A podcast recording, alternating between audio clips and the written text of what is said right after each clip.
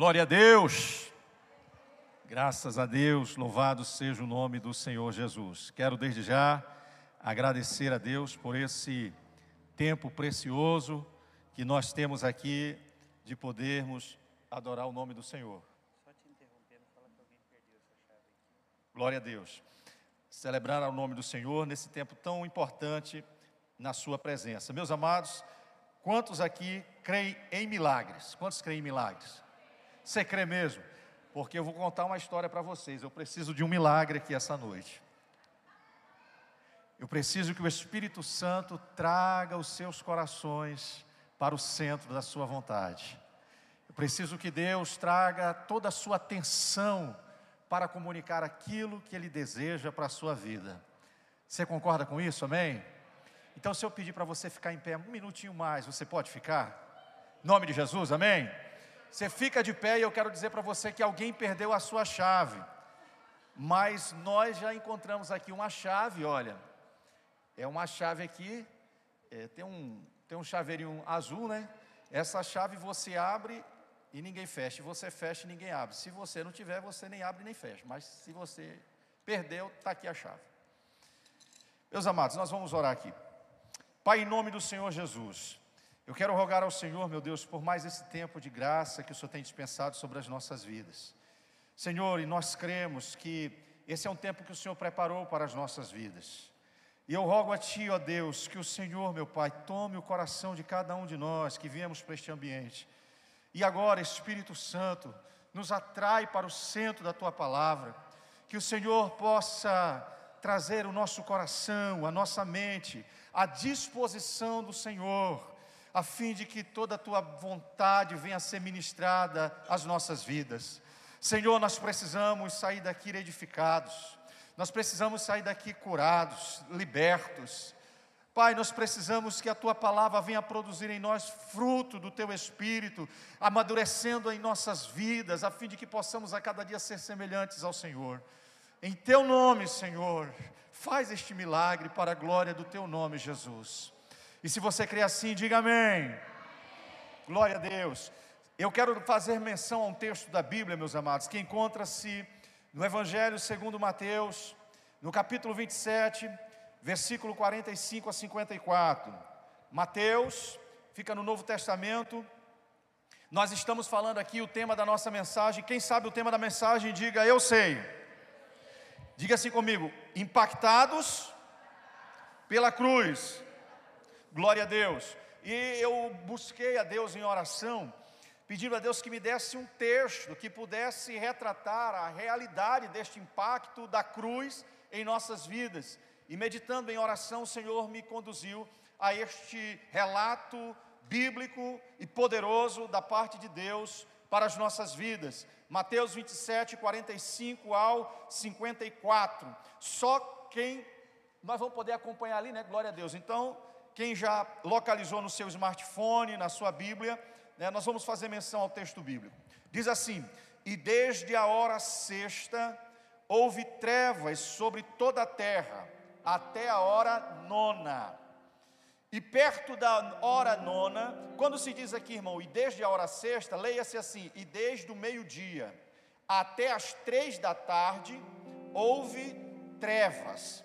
E perto da hora terceira, da hora nona ou das três da tarde, exclamou Jesus em alta voz, dizendo: Eli, Eli, lama sabachthani, isto é, Deus meu, Deus meu, por que me desamparaste?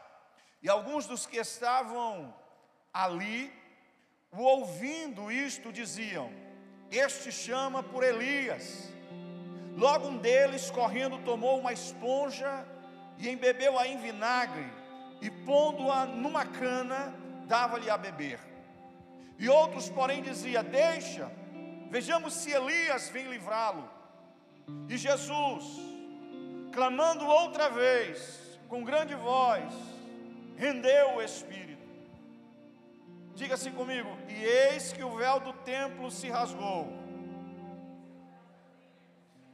Muito bom, para ensaio ficou bom. Diga-se comigo: E eis que o véu do templo se rasgou em dois, de alto a baixo, Diga assim: e tremeu a terra, e fenderam-se as pedras, e abriram-se os sepulcros, e os corpos de santos que dormiam foram ressuscitados.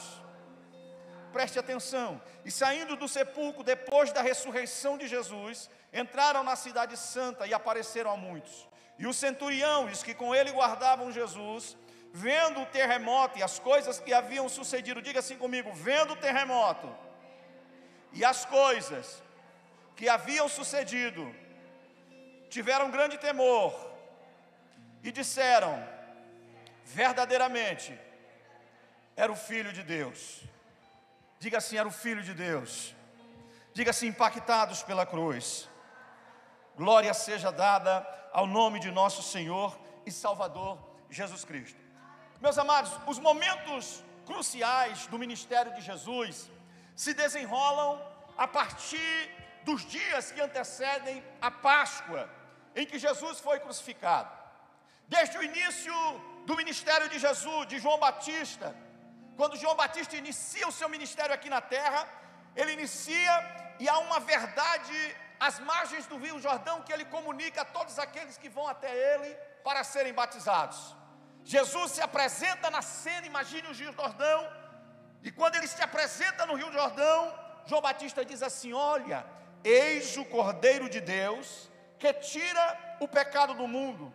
Jesus era o sacrifício pelos quais os santos do Antigo Testamento, olhando para o futuro, foram salvos. Jesus é o sacrifício pelo qual nós, olhando para o passado, há dois mil anos atrás, cremos e somos salvos em Cristo. Todos nós convergimos, todas as gerações convergem para a salvação. E os acontecimentos que cercam a cruz de Cristo, elas promoveram um impacto tridimensional. Diga-se comigo, tridimensional. Elas promoveram impacto no mundo espiritual, no mundo físico e em nós. Diga-se comigo, em nós. Um impacto no céu. A Bíblia diz que quando Jesus foi crucificado, eram nove horas da manhã. Que horas eram? Da manhã. Marcos diz, no capítulo 15, versículo 25, e era a hora terceira, era nove horas, e o crucificaram. Jesus ficou pendurado na cruz das nove horas da manhã até o meio-dia, quando então diz a Bíblia que trevas sobrenaturais, trevas, cobriram toda a terra. Nesse período de nove horas da manhã até o meio-dia, Jesus pronunciou três expressões das sete que ele falou na cruz. Aqueles que o crucificaram, Jesus disse assim: Pai, perdoa-lhes, porque eles não sabem o que fazem ao ladrão que estava ao seu lado, ele diz assim: Hoje estarás comigo no paraíso. A sua mãe, ao discípulo amado, João, ele disse: Eis aí a tua mãe, mãe, eis aí o teu filho. Jesus está falando nessas três falas, enquanto ainda está claro. Jesus está falando de perdão para o ladrão, de compaixão, de cuidado para sua mãe e para João.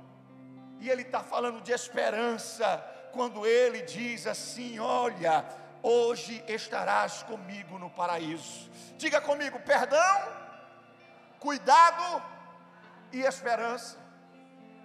E o que ele prega na cruz, enquanto é dia, enquanto é das nove ao meio-dia, é tudo aquilo que ele ensinou em seu ministério.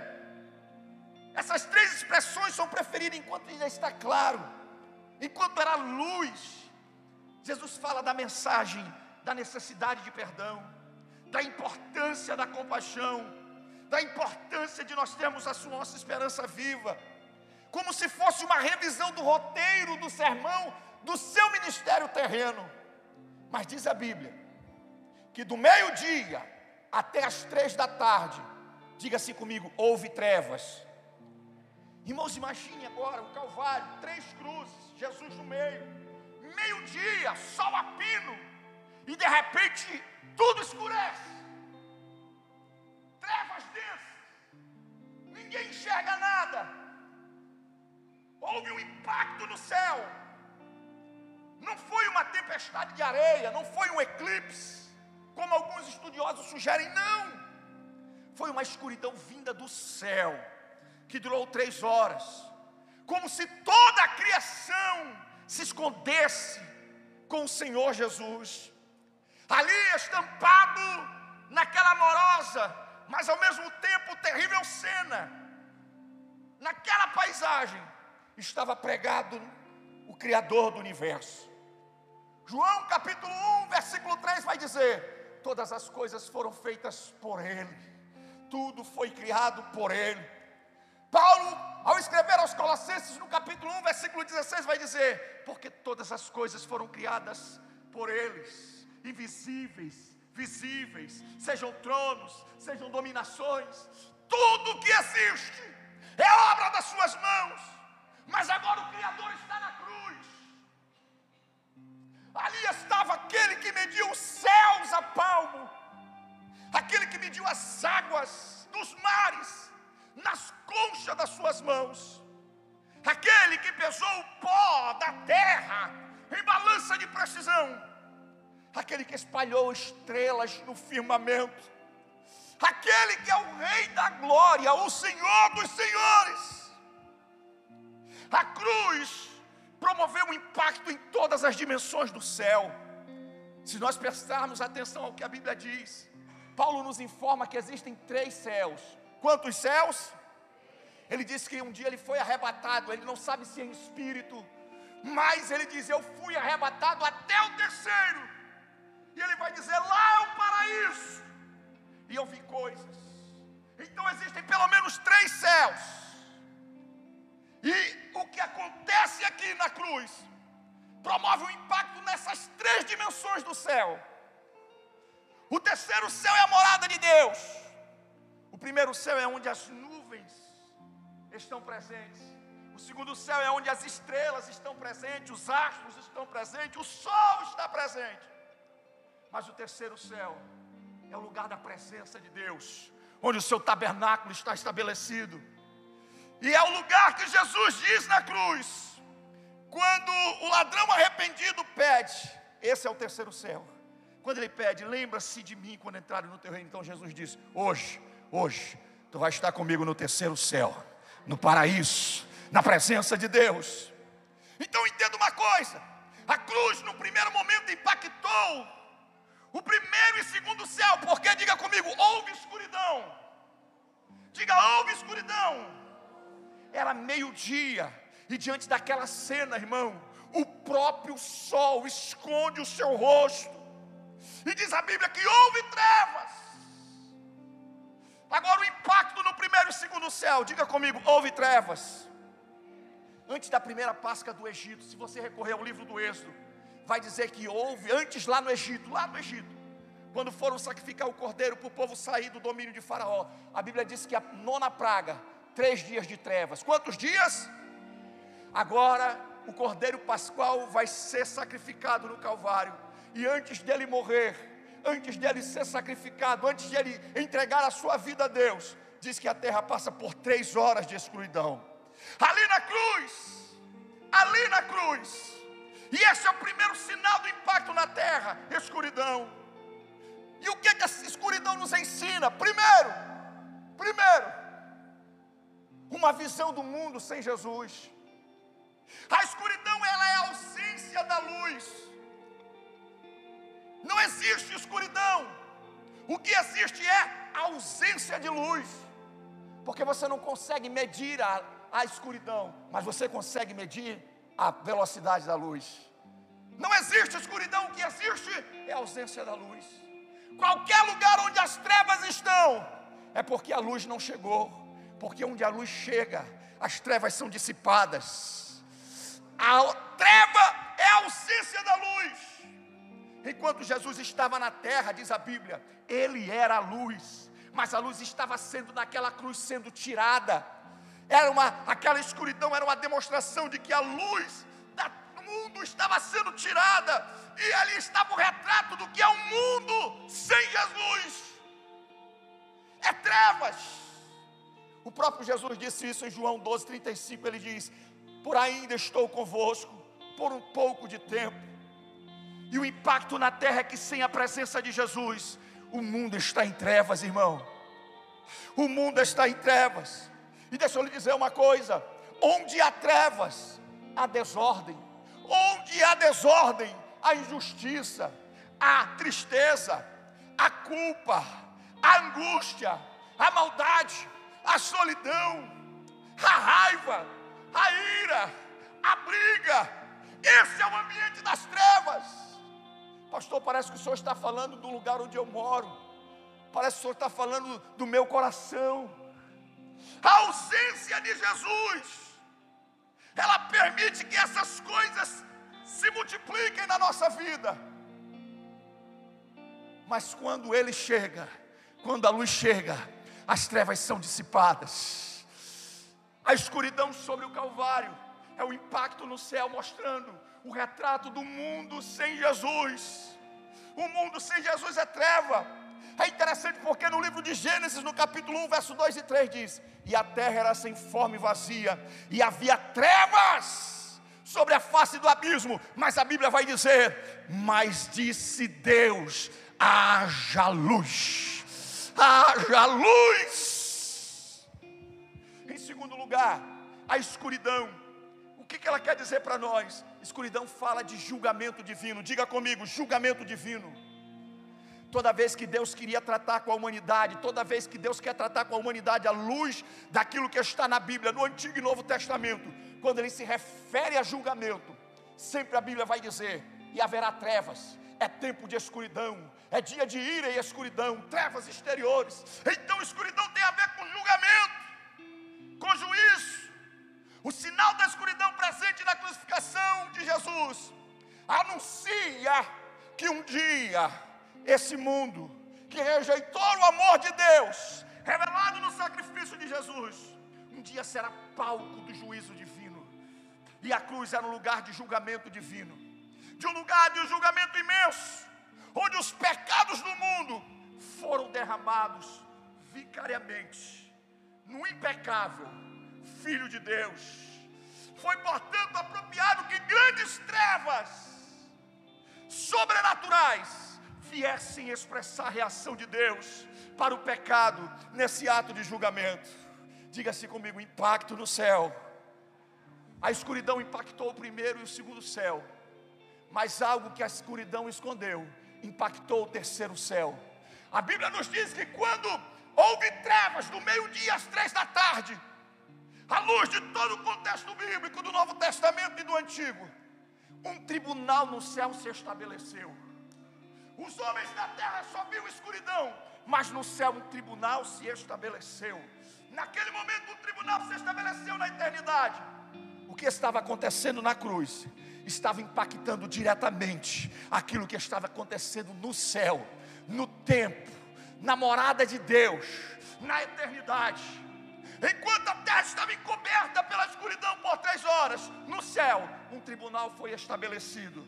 Havia uma dívida nossa, diga comigo, dívida nossa, para com Deus, e essa dívida ela era impagável, imperdoável, diante do que estava acontecendo ali, nós estávamos predestinados à perdição eterna, ao sofrimento eterno, a tudo isso. Se essa dívida dos nossos pecados não fosse paga, você e eu, nós estaríamos destinados ao sofrimento eterno ao lugar que Jesus diz em Mateus 13, 41 a 42, lugar de fornalha, lugar de escuridão, lugar de pranto e ranger de dente. Ali, naquele tribunal, escondido na escuridão no terceiro céu, estava sendo decidido o meu destino e o seu destino. E nós estávamos ali sendo julgados pelo problema supremo da humanidade a semente de todo mal que existe na terra. E qual é, pastor, a semente de todo mal que existe na terra? Diga comigo: pecado. Pecado. Entenda uma coisa: o problema com esse mundo não é econômico, Pai, pastor, por que, que existe fome? Por que, que existe miséria? É o problema econômico? Não. Pastor, o problema das escolas, essas perturbações, todo esse direcionamento ideológico, pecado. O problema não são as escolas, o problema é o pecado. O problema não é a economia, o problema é o pecado. Ah, o problema no ambiente, matas queimando, geleiras derretendo, pecado. Corrupção em todas as esferas do governo, pecado é a semente. O pecado tem enchido nossos tribunais, é isso que tem enchido os cemitérios da nossa cidade. O pecado é que faz com que o mundo hoje seja um lugar de devastação, uma zona de guerra, que faz com que alguns lares, algumas casas, se tornem um lugar de brigas constantes, confusões, sofrimento, porque o pecado está em não desejar cumprir a vontade de Deus, expressa na Sua palavra. Todo crime, toda dor, todas as lágrimas, todas as mortes, todos os lutos, todas as tristezas, todas as angústias, todas as perdas, todas as tragédias, são por causa do pecado. O pecado entrou no mundo e nós estamos sob o reinado do pecado desse mundo. E ele está agitando o mundo, fazendo com que o mundo sofra. Paulo escreve aos Romanos, ele diz que a criação está gemendo. Está gemendo. E sabe o que é isso? Toda a criação está gemendo diante do peso do pecado. Agora veja a cena: Jesus crucificado no monte, de um lado um ladrão, de outro outro. Uma densa escuridão cobre aquele ambiente. No céu, no terceiro céu, na eternidade, um tribunal. Quem é o juiz? Diga Deus. Quem é a parte ofendida? Quem é a pessoa que foi ofendida? Diga Deus. A nossa dívida é para com Deus, porque o pecado é rebelião contra Deus. Quem é o acusador que está nesse tribunal? Apocalipse 10, 12 vai dizer: que Ele é aquele que nos acusa dia e noite diante de Deus, o diabo. Quem vai ser julgado? Quem é o réu? Diga eu, diga eu, é você, sou eu. O que nós fizemos, pastor? Nós pecamos. Nós pecamos. Qual é o preço da dívida do chamado pecado? Diga-se comigo: morte eterna sofrimento eterno, condenação eterna. Nós estávamos predestinados a isso. E a escuridão, o tribunal em cima. Essa morte não era a morte simplesmente física que nos esperava, mas era uma morte espiritual e eterna. O inferno, a eterna separação de Deus, a morte eterna seria o preço da nossa desobediência. Cada ser humano precisava e estava condenado a pagar essa dívida. O preço da dívida é sofrimento eterno. Deixa eu te dizer uma coisa, amados. Não há lágrimas no céu, mas não há sorrisos no inferno. E todos os homens sem atenção, eu e você, nos tornamos devedores. Depois da queda no Éden, Deus olhou para a terra e não encontrou nenhum justo. Romanos 3, 23 vai dizer: E todos pecaram, e não há um justo sequer, e estão separados de Deus. O pecado é uma dívida impagável, diga comigo, impagável, porque ela exige a condenação eterna, a morte eterna. Sabe por que, que ela é imperdoável? Não é porque Deus não é misericordioso, mas é porque Deus é justo. E Ele sendo justo, Ele tem que aplicar a lei. Agora imagine a cena diante da escuridão que cobria aquela horrenda cena no Calvário, e no tribunal que se estabeleceu na eternidade. Lá está, no céu, na presença de Deus, você e eu, devedores de uma dívida impagável, condenados ao sofrimento eterno. Não havia nada que pudéssemos fazer para mudar o nosso destino eterno. Não havia nenhum sofrimento, nenhum ser humano na terra, por mais bondoso que fosse, que não pecasse não havia ninguém que pudesse pagar aquele pecado, o preço do pecado.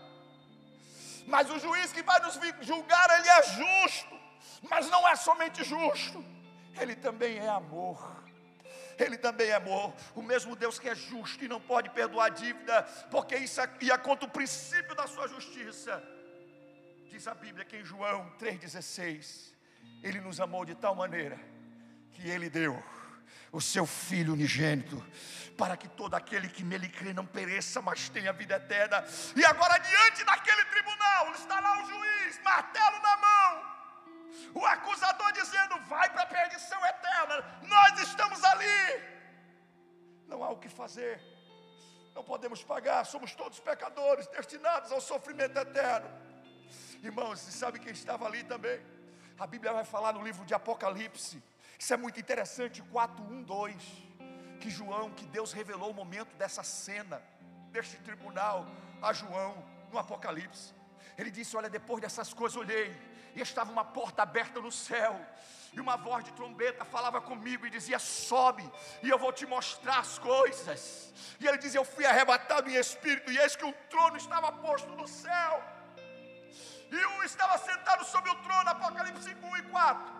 E vi na destra do que estava sentado sobre o trono um livro escrito por dentro e por fora, selado com sete selos. Aí ele vai dizer: E vi um anjo forte, bradando com grande voz: Quem é digno? Quem é digno de abrir o livro e desatar os selos? E diz a Bíblia: e ninguém no céu, e ninguém na terra, e nem debaixo da terra podia abrir aquele livro. E diz assim João: e eu chorava muito, e eu chorava muito, porque a sentença estava dada, a humanidade estava perdida os meus filhos estavam perdidos, eu estava perdido, a pessoa que você ama estava perdida, você estava perdido. Mas agora, chega mais alguém nesse tribunal. Quem é que chega, pastor? Jesus. Jesus. E ele diz: Eu vou assumir o lugar dele. Eu vou assumir o lugar dele. Eu vou assumir o lugar dele. Eu vou assumir o lugar dele. Eu vou assumir o lugar dela. Eu vou assumir o lugar dele. Ele aparece no tribunal, o Cordeiro de Deus. O martelo na mão do juiz. Nós estávamos perdidos em nossa dívida de pecados. Mas ele olha para Jesus assim: então cumpra-se. Quando Deus bate o martelo na eternidade, Nesse momento, Jesus vira alvo da ira de Deus. Ele vai sentir a ira de Deus sobre ele. Jesus vai solver sozinho o cálice da ira de Deus. O cálice que o Pai não podia passar dele. Esse é o cálice que por três momentos de oração, no Getsemane, no lugar da prensa, no auge da sua agonia, no jardim da solidão, momento antes de ser levado para a cruz, Jesus disse assim: Pai, se possível, passa de mim este cálice. Na segundo momento de oração, ele disse: Senhor, se esse cálice não pode ser passado de mim, faça-se a tua vontade. E diz a Bíblia que um anjo aparece, um anjo fortalece, mas a despeito de um anjo fortaleceram ali, ele ora mais intensamente, a sua agonia agora atinge o ápice, e diz a Bíblia que ele começa a colocar gotas de sangue pelo seu corpo, elas começam a sair, a fluir, como sinal de uma profunda agonia. E muitos acreditam que esse cálice que Jesus pede para que Deus possa livrá-lo, seria os tapas seria o espancamento, seria as chibatadas, seria o abandono dos seus discípulos amados, que seria a vergonha de carregar aquele lenho maldito numa rua cheia de gente gritando: crucifica-o, crucifica-o. Muitas pessoas pensam que o cálice que Jesus pede para passar é isso, que seria a sua exposição vergonhosa, o sofrimento atroz, a sede severa que ele sente na cruz as suas câimbras, as suas dores, mas esse não era o cálice, não era sobre isso que Jesus estava clamando a Deus para que ele passasse. O que era o cálice, pastor? Sabe o que era o cálice? O cálice era a consciência de que, sendo ele bendito eternamente, ele seria feito maldição por causa de você, por causa de mim, por causa dos nossos pecados, por causa do nosso orgulho, por causa que a gente não consegue ter uma vida reta. Ele se faz maldição por nós. Ele que sendo santo, santo, santo, seria feito pecado por nós. O cálice era a consciência de que Jesus, de que sendo ele amado de Deus, o Pai viraria o rosto para ele e o desampararia na cruz. Nesse momento, quando ele bate o martelo na eternidade, Mateus 27, 46 vai dizer que ele brada lá na cruz: Eli, Eli, Lama Sabactane, Deus meu, por que tu me desamparaste? Por que Jesus disse isso? Por que Jesus disse isso? Sabe por quê? Porque nesse momento o pai acabara de lançar sobre ele, sobre o seu. Jesus foi abandonado pela multidão, foi abandonado por seus discípulos, e ali na cruz, ele foi abandonado pelo seu próprio pai, pelo seu amado pai. Porque Deus abandonou a Jesus naquele momento, sabe por quê? O profeta Abacuque vai dizer no capítulo 1, versículo 13 do seu livro: Tu és tão puro de olhos que não podes ver o mal, e a opressão não podes contemplar. Por que, que o Pai desamparou a Cristo na cruz? Por que, que ele virou as costas para Cristo na cruz, a ponto de dizer: Me desamparaste? Sabe por quê? Porque Deus é tão puro, e sobre Cristo naquele momento está a ira de Deus todos os nossos pecados, todos os nossos males, todas as nossas palavras torpes, toda a imoralidade, todas as escolhas erradas, todas as escolhas malditas que o homem faz, toda a maldade do homem estava sob o peso de Jesus. E Deus não pode olhar para isso. E Deus não olha para isso. E Deus virou as costas quando Jesus estava na cruz, porque ele não podia encarar o pecado, mesmo ou talvez especialmente seu próprio filho, assim como Jesus lamentou alto. Deus tinha o abandonado. Ele o abandonou porque ele tornou-se pecado por você.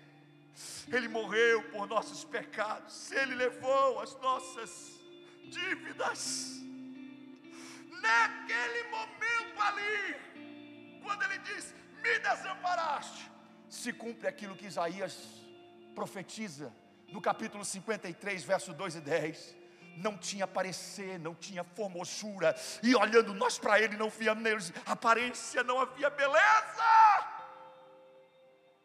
Mas ele toma sobre si as nossas enfermidades, as nossas dores. Ele é ferido por nossa causa, é moído por nossas iniquidades. E diz a Bíblia no verso 6: E o Senhor fez cair sobre ele a iniquidade de todos nós. Ainda que não cometesse injustiça, todavia o Pai agradou moê-lo. Ele recebe o peso da iniquidade de todos nós.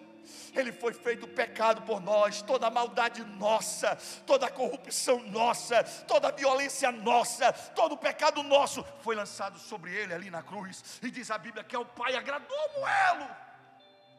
Deus meu, Deus meu, por que me desamparaste? Porque ele, naquele momento, Jesus assumiu o seu lugar. Naquele momento, Jesus assumiu o meu lugar. Deus o abandonou literalmente. Deus o abandona e após ele bradar em alta voz, porque me desamparaste, para que se cumprisse aquilo que estava escrito no Antigo Testamento, no Salmos de número 69, ele vai dizer assim: Olha, tenho sede. Alguém lhe dá vinagre para beber. Alguém coloca vinagre numa esponja e lhe dá para beber. E quando ele bebe, percebendo que todas as coisas já haviam sido cumpridas, ele dá um brado na cruz: Tetelestai, está consumado. Está consumado. Há quem pense que essa é a expressão de um homem derrotado, mas a expressão grega não é de alguém que está derrotado.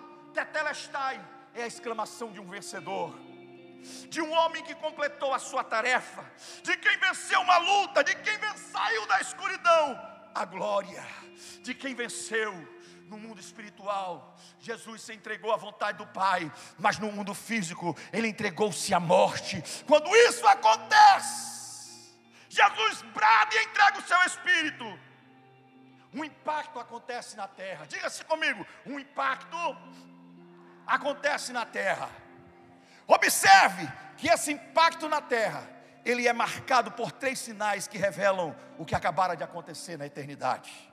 Diga comigo: o véu foi rasgado, houve um terremoto e houve uma ressurreição. O que isso diz para nós, pastor?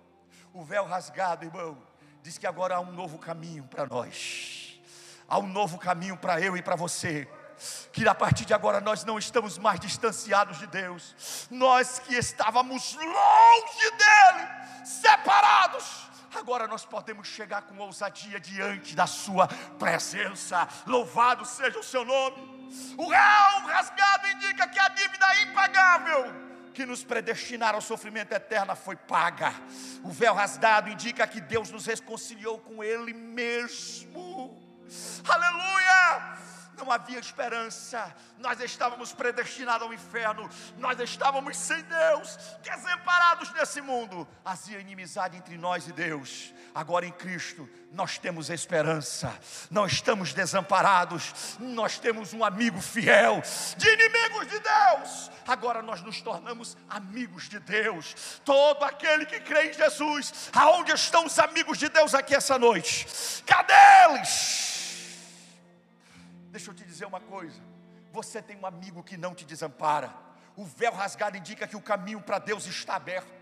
É por isso que lá em João, capítulo 14, capítulo 14, versículo 6, ele diz assim: Olha, eu sou o caminho, ninguém vem ao Pai, ninguém vem ao Pai, senão por mim. O véu do santuário que separava o lugar santo do lugar santíssimo, onde Deus escolhera para morar no meio do seu povo, lugar onde ninguém podia ter acesso, somente o sacerdote, uma vez por ano, mas na morte, vemos que Jesus vai rasgar este véu.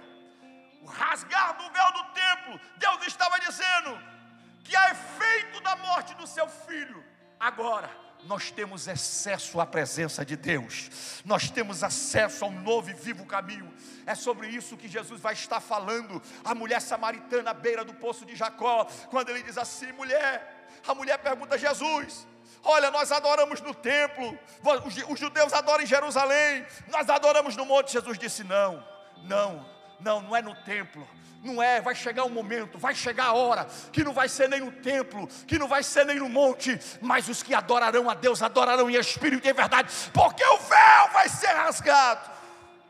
Cumprir-se-á o Pai está procurando adoradores que se adorem a Ele em espírito e em verdade. Esta noite é uma noite de adoradores. Quantos adoradores nós temos aqui? Quantos adoradores nós temos aqui? Cadê os adoradores que querem estar na Santíssima Presença de Pai? Cadê você, meu irmão? Cadê você que tem sede desse Deus? Diga comigo: impacto no céu, impacto na terra.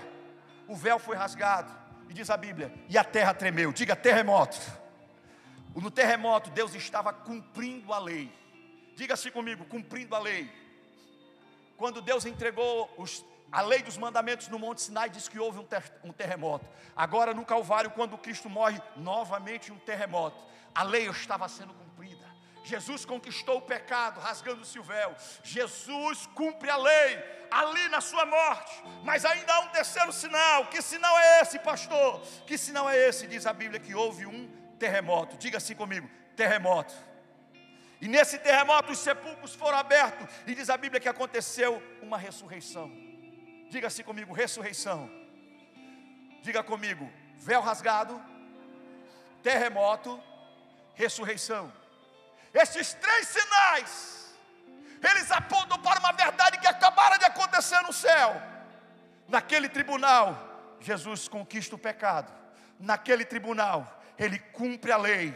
Naquele tribunal, ele derrota a morte, porque quando aquelas pessoas elas são ressuscitadas, ele está dizendo que a morte não tem mais poder sobre aqueles que creem no seu nome. É por isso que o apóstolo Paulo fala de um mistério que ainda era mistério para ele em 1 Coríntios capítulo 15, quando ele diz assim: Eu vos revelarei um mistério, e sobre esse mistério ele diz assim: Olha, onde está, a morte, a tua vitória? E ele vai dizer assim: Por porque a força da porque porque o, a, o aguilhão da morte é o pecado. E a força do pecado é a lei. Olha o que ele está dizendo: o aguilhão da morte, diga morte. Ele vai falar, é o pecado. Diga pecado. Aí ele vai falar, a força do pecado, diga, é a lei. Olha o que ele está falando, diga comigo: morte, pecado e lei. O que movimenta a morte é o pecado. E o pecado só existe por causa da lei. Jesus, ele cumpre a lei. Jesus conquista o pecado e Jesus derrota a morte. Louvado seja o seu eterno nome. Glória a Deus. Essa ressurreição, ela vinha prenunciar que um dia, qual dia, pastor? O que impactou ali na cruz do Calvário vai impactar a nossa vida que Paulo escrevendo aos Tessalonicenses, ele vai dizer: Irmãos, quanto a nós, não se preocupe, porque um dia, ao soar a trombeta, a voz do arcanjo, nós, os que ficarmos vivos, os que morreram, ressuscitarão, mas nós, nós também vamos fazer parte de um evento glorioso que vai acontecer na terra. Nós seremos arrebatados. Diga-se comigo: impacto no céu impacto na terra. Diga-se comigo, impacto em nós. Se o que acontece na terra é reflexo do que acontece no céu, o que acontece no céu afeta diretamente a minha e a sua vida. De que maneira, pastor? Qual é o impacto da cruz na minha vida e na sua vida? Só quem quer saber, diga eu quero. Sabe qual é o impacto? Em primeiro lugar, nós nos tornamos filhos de Deus. Quem é filho de Deus aqui pode levantar a sua mão e dar um brado de glória a Deus. Qual é o impacto da cruz em nós, pastor? Em primeiro lugar, o impacto da cruz é que nós nos tornamos filhos de Deus. João 1,12 vai dizer: Mas todos quantos o receberam, deu-lhes o poder de serem feitos filhos de Deus. Filhos de Deus, filhos de Deus. E como os filhos de um Pai, de um Deus Todo-Poderoso, você tem um Pai não é um pai ausente, mas é um pai presente, um pai que é seu amigo, um pai que se importa com você, um pai que quer ter comunhão contigo. Talvez você não tenha uma boa referência paterna, mas eu quero dizer para você: há um pai que se importa e quer ser a sua referência. Segundo, é o impacto da cruz em nós. O primeiro, nos tornamos filho. O segundo, diga comigo, nos tornamos morada de Deus. Aleluia! 1 Coríntios 3,16. Vocês agora são templos, vocês agora são morada do Espírito Santo de Deus, e Ele habita em vocês. Ele habita a partir de agora em vocês. É interessante porque quando Jesus está com seus discípulos, em João 14, 15 a 17, ele diz assim: Olha, eu vou para o Pai, mas eu vou rogar a Ele, Ele vai enviar o outro consolador. O que Ele faz, eu faço. Deixa eu lhe dizer uma coisa. Hoje o Espírito Santo, ele falando para os discípulos, ele habita com vocês, ele está no meio de vocês. Aonde vocês vão, ele vão. Mas deixa eu lhes revelar uma coisa: vai chegar um tempo que ele não estará no meio de vocês, ele vai habitar em vocês. Jesus morre ressuscita. Diz a Bíblia em João capítulo 20, que agora os discípulos estão numa casa, com medo dos judeus, as portas estão fechadas. Jesus chega no meio dele, corpo glorificado, e diz assim: Pai, seja convosco. E ele disse assim: Sabe o que eu prometi para vocês?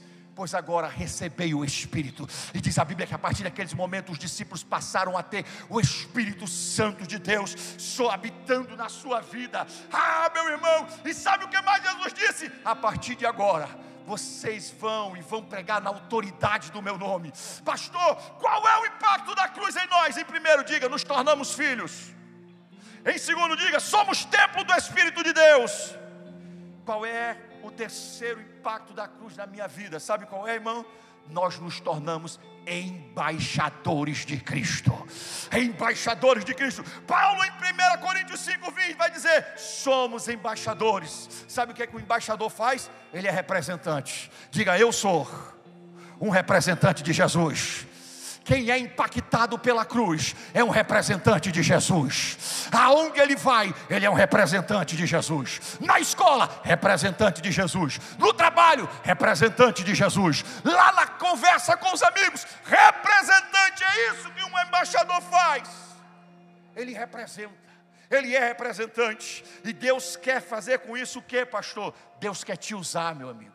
Deus quer te usar, moça. Deus quer te usar, jovem. Deus quer que você o represente na sua escola.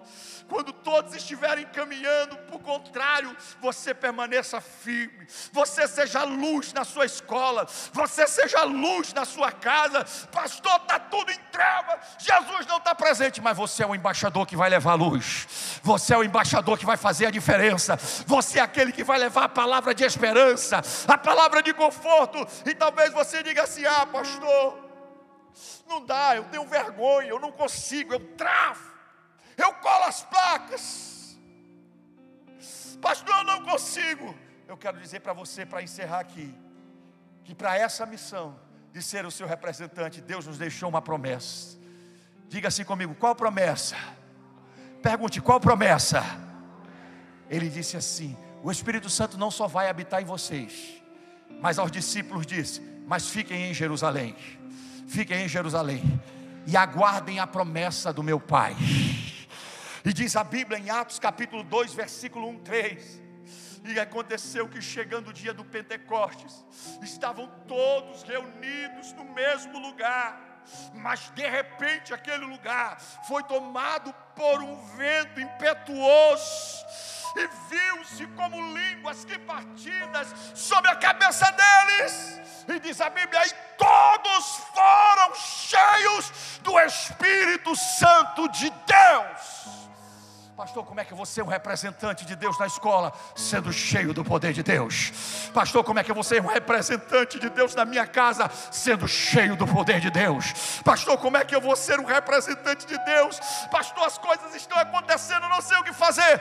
Deus te trouxe aqui nessa noite para impactar a sua vida com o seu poder, para trazer da sua vida um vaso e fazer com que a virtude do Espírito Santo venha transbordar sobre a sua vida. Você vai impactar a sua casa casa, você vai impactar a sua escola, você vai impactar a sua geração. Só se você acredita, levanta a mão para cima e dá um brado de glória a Deus.